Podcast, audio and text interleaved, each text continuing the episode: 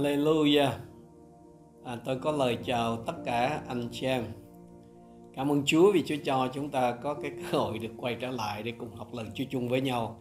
Và như anh chị em biết là Sài Gòn đã tiếp tục phong thành 14 ngày và cùng tay trong tay với Sài Gòn là à, 22 tỉnh thành khác ở trong cả nước.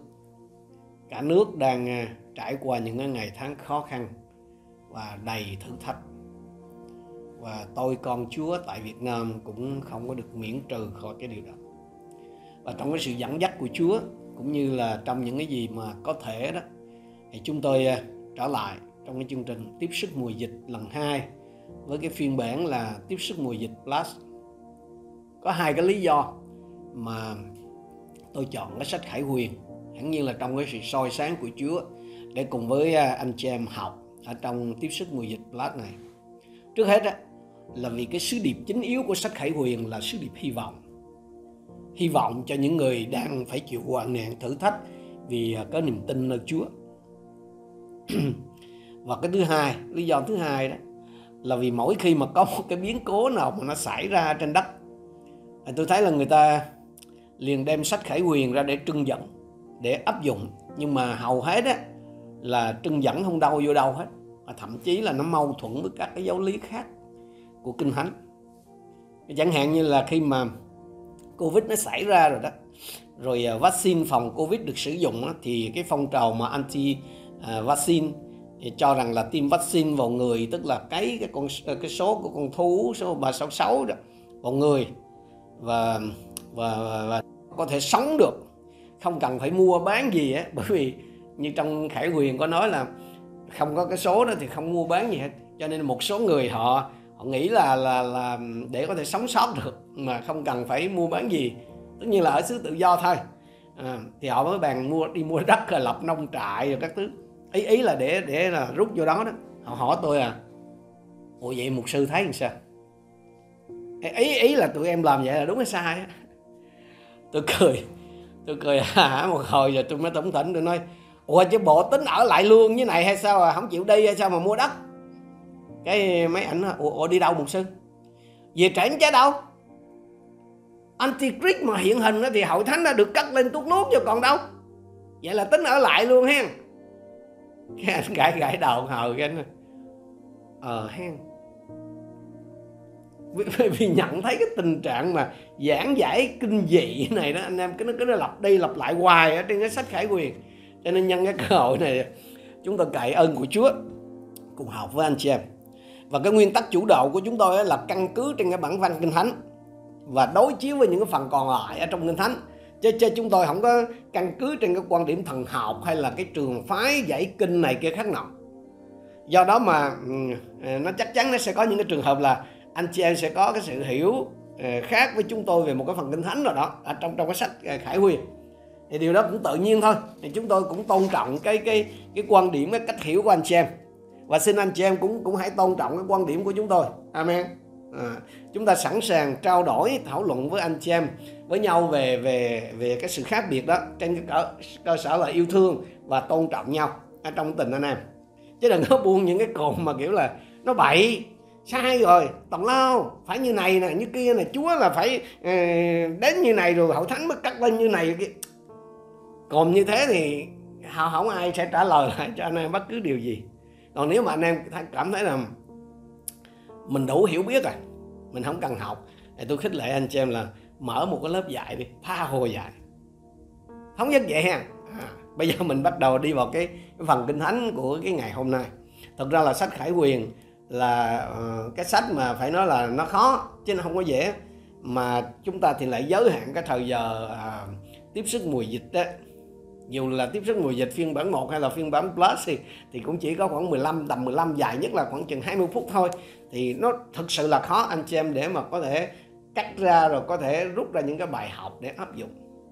Nhưng tôi tin là Chúa Thánh Linh sẽ hướng dẫn chúng ta trong điều này. À, hôm nay thì tôi nghĩ là câu lắm mình học chắc được bốn câu kinh thánh là cùng thôi hả?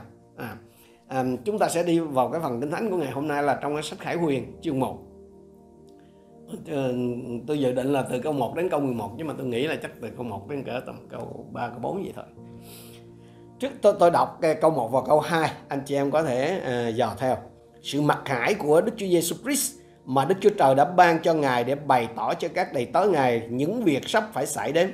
Ngài sai thiên sứ đến tỏ cho dân đầy tớ Ngài là người đã làm chứng cho lời của Đức Chúa Trời và cho lời chứng của Đức Chúa Jesus Christ, tức là tất cả những gì ông đã thấy. Cái sự mặc khải hay là khải thị ở trong nguyên văn là à, apocalyptic anh chị em. Thì apocalyptic á, nó nó có cái nghĩa là hé lộ, nó có cái nghĩa là vén màn, nó có cái nghĩa là mở ra kiểu mà mà mà, mà mở lớp cô dâu mà mở từ từ. Trong tiếng Anh là uncovering hay là unveiling hay hoặc là revealing.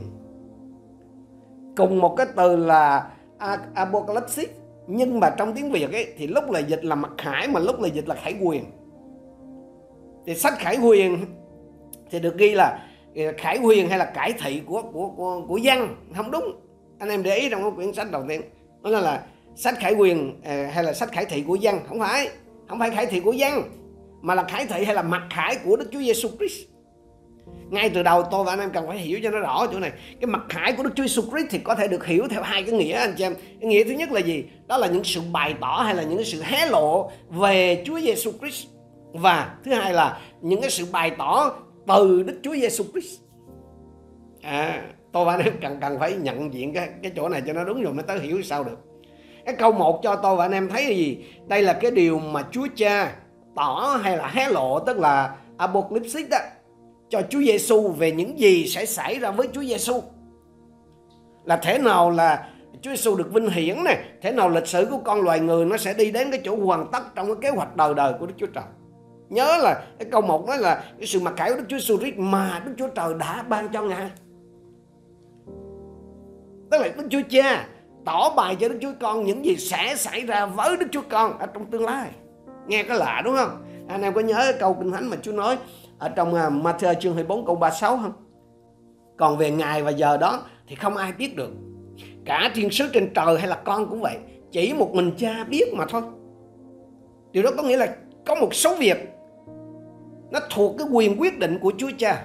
Và đến cái thời điểm thì nó mới được tỏ ra. Đến cái thời điểm nó mới được là apocalypse đối với con, cho con. À, cho cho cho Đức Chúa con chúng ta xem lại cái câu số 1 nó gì cái sự mặc khải của Đức Chúa Giêsu Christ mà Đức Chúa Trời đã ban cho ngài để bày tỏ cho các đầy tớ ngài những việc sắp phải xảy đến vào sâu bên trong cái sách khải quyền này tôi và tôi tôi không biết là chúng ta sẽ cùng học được tới đâu ừ. nếu Chúa Trời mình học hết thì tới hai chương ấy, thì chắc cũng phải mà, mấy tháng chứ um, vào sâu trong sách khải quyền thì chúng ta sẽ tỏ rằng là cái tâm của sách này là nói về Đức Chúa Jesus Christ. Hẳn nhiên là có đề cập đến những cái biến cố tương lai. Nhưng biến cố tương lai đó là nó xoay quanh cái trung tâm điểm là Đức Chúa Giêsu Christ. Chúng ta sẽ thấy là Chúa ở giữa hội thánh. Chúa ở trên ngai tức là Chúa là trung tâm điểm của cái mặt khải tức là chính Chúa là chiên con có thể mở các cái ấn ra. Rồi chính Chúa là cái vị thẩm phán. Rồi chính Chúa là nhân vật ở trong cái tiệc cưới. Và chính Chúa ở trong cái trời mới đất mới. Chúng ta sẽ thấy cái, cái nhân vật trung tâm này rất là đặc biệt. Cho nên không có gì sai khi nói là cái mặt khải hay là sách khải quyền này á, là nói về Chúa Giêsu ngày hôm nay tôi và anh em rất là dễ là rơi vào cái trường hợp khi học xong sách khải quyền hay là học về tái lâm là chúng ta thường có cái cái cái hiện tượng là trông đợi sai đối tượng. Tức là mình tìm kiếm antichrist thay vì đấng Christ. Cái sách khải quyền là nói về đấng Christ. Nhưng mà với nhiều người ấy, là khi học sách khải quyền là cứ chăm chăm vô cái chỗ là antichrist. No không có nên như vậy.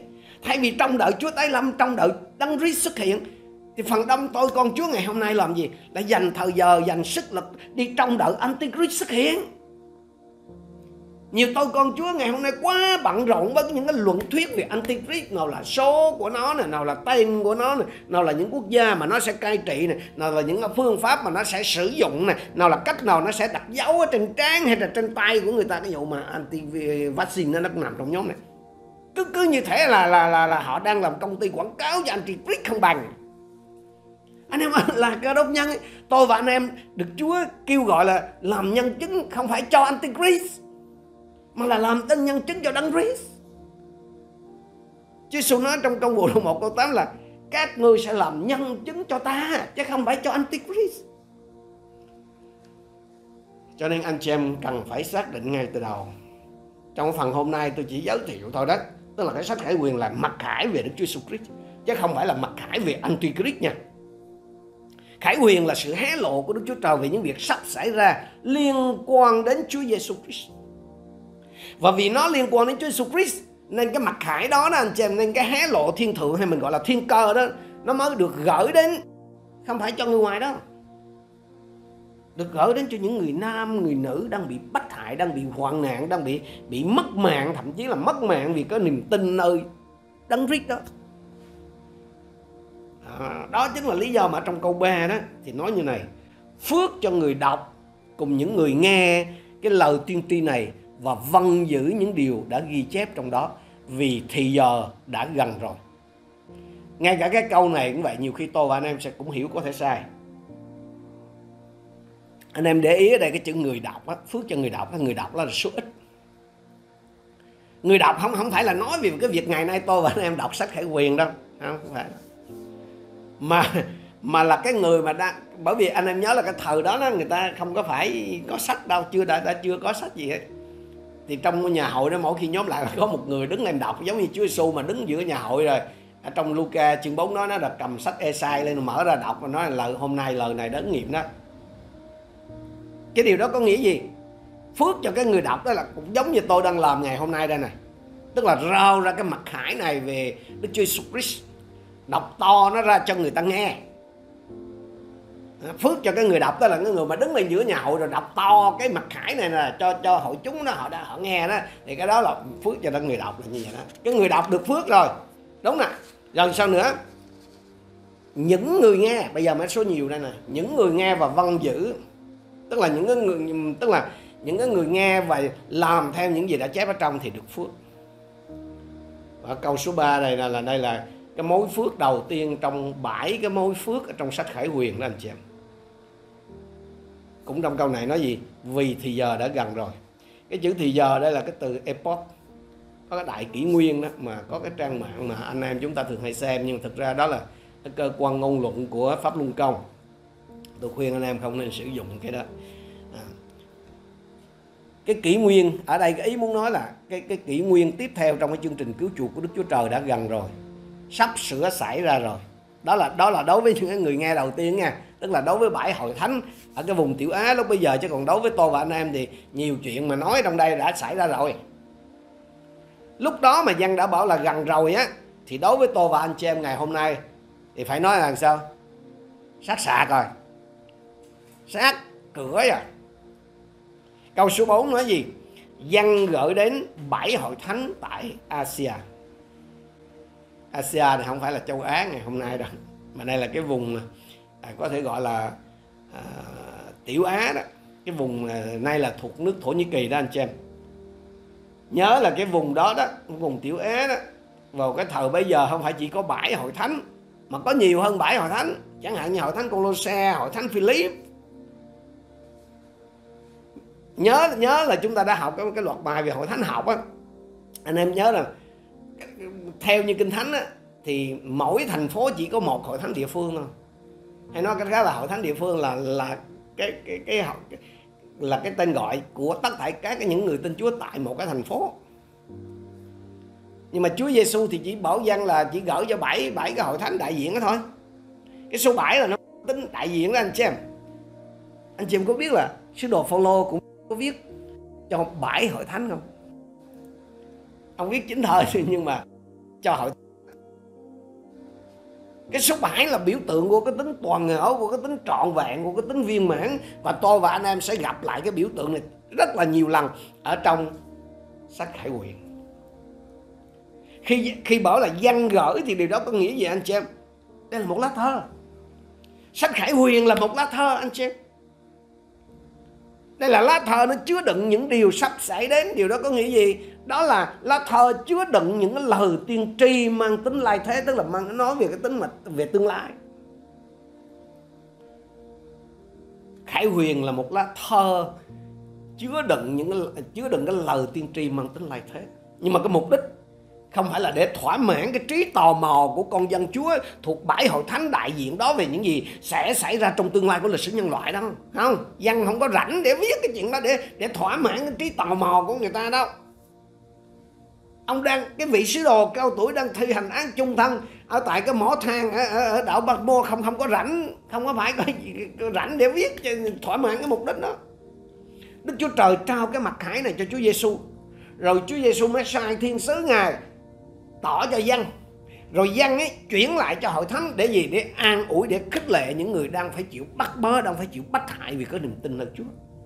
Thành ra khải quyền đó thì cái hình thức là một cái lá thơ, tiên tri mang tính lai thế. Nhưng mà cái tinh thần và cái mục đích của nó đó là một cái thư tín mục vụ, của anh chị. Tức là cái lá thơ hay là những cái lời tâm tình của một người chăn dành cho cái bài chiên của mình. Người chăn đang chịu án khổ sai chung thân, lên tiếng an ủi, khích lệ những cái thành viên trong hội thánh đang bị bắt hại, đang bị khổ nạn. Khích lệ an ủi như nào? Bằng cách kể cho họ nghe những gì mà Chúa cho ông thấy. Giăng thấy gì anh chị em? Giăng thấy Chúa Giêsu là Chúa của các vua trên đất. Nguyên văn đó là Akon, đó, tức là ruler. Ông thấy ở trong câu 5, tức là ông thấy là Chúa Giêsu là đầu lĩnh của các cái vua trên đất, là ruler của các cái vua trên đất.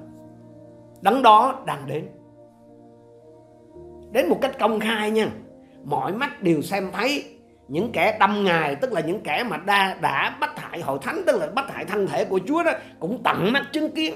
Đây không phải chỉ nói là mấy cái tên lính mà đâm Chúa đó. Không mấy ông đã chết lâu rồi. Mà những kẻ đâm Chúa là đang bắt hại hội thánh đó những cái hội thánh ở tại vùng tiểu Á bây giờ đó. Họ cũng thấy Chúa đến để xét xử kẻ sống cùng người chết và để tưởng thưởng cho những người bền giữ đức tin nơi Ngài.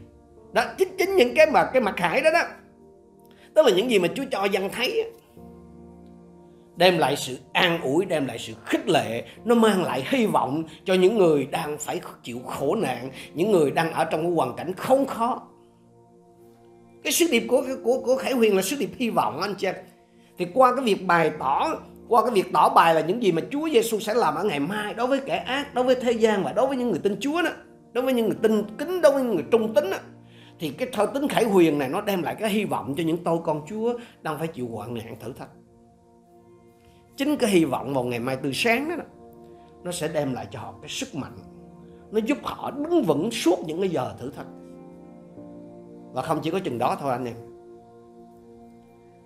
Vì biết được cái kết cục của kẻ ác và biết được cái tương lai mà Chúa dành sẵn cho mình thì những cái người tin kính hiện tại đó lúc bây giờ họ phải chịu khổ nạn.